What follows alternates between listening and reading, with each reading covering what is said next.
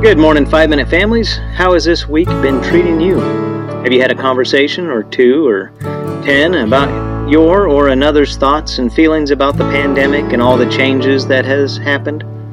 Did those discussions center on emotions or facts? While our conversations about the pandemic, mask wearing, and social distancing may alternate between emotions and facts, if we engage in mentoring conversations with family members and biblical community members, we must remember that we are to counsel only from God's Word, not our feelings about His Word. Now, that isn't to say that we don't recognize our thoughts, feelings, and emotions and explore them, but our decisions moving forward cannot be based on feelings. They must be rooted in God's inerrant word. When we caution one another faithfully towards maturity, as encouraged in Colossians and 1 Thessalonians, we make a greater positive impact in our homes and in our communities. Five Minute Families, would you like to have and to know kids that have heads full of knowledge, hearts full of passion, and dedication to the mission of Christ? What does that take? First, it takes commitment. Parents must be committed to their children. The generations must be committed to providing their strengths to each other. And we must all be committed to God's story and to God's glory. Second, having heads full of knowledge, hearts full of passion, and a dedication to the mission of Christ takes communication. We must hide His word in our hearts, telling our faith stories and struggles, and teaching the less mature which includes not only our children, but also our younger brothers and sisters in Christ, teaching them how to tell their own stories in light of God's truth.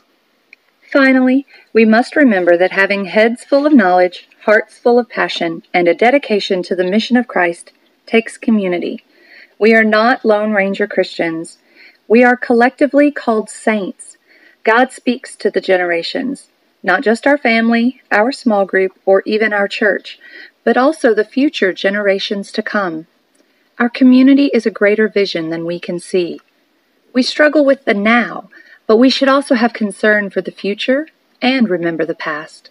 Joel 1 3 reminds us of sharing God's story to the generations when it says, Tell your children about it, and let your children tell their children, and their children the next generation. Let's look at the advice Paul gives to his protege Titus in Titus 2 1 through 8. A moment of context is necessary. Chapter 1 of Titus is a warning about false teachers, those who tickle ears but lead to destruction. We are to stand firm, call out, and rebuke publicly. But back to Titus 2. But you are to proclaim things consistent with sound teaching. Older men are to be self controlled, worthy of respect, sensible, and sound in faith, love, and endurance. In the same way, older women are to be reverent in behavior, not slanderers, not slaves to excessive drinking. They are to teach what is good, so that they may encourage the young women to love their husbands and to love their children, to be self controlled, pure, workers at home, kind, and in submission to their husband, so that God's word will not be slandered.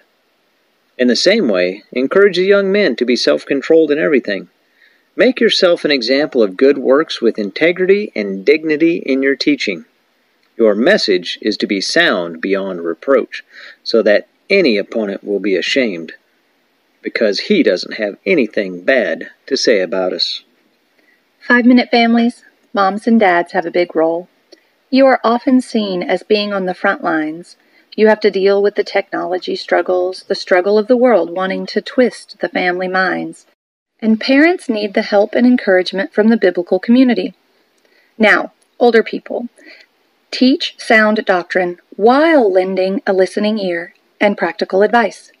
Disciple, teach truth, teach those stories of faith.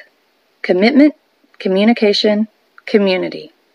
Paul is encouraging us to pass along our faith and take it seriously.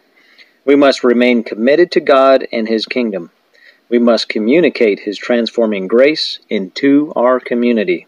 Let's close with Psalm 78, verse 4. We will not hide them from their children, but tell to the coming generation the glorious deeds of the Lord and His might and the wonders that He has done. Have a great week, Five Minute Families, and may God bless and keep you.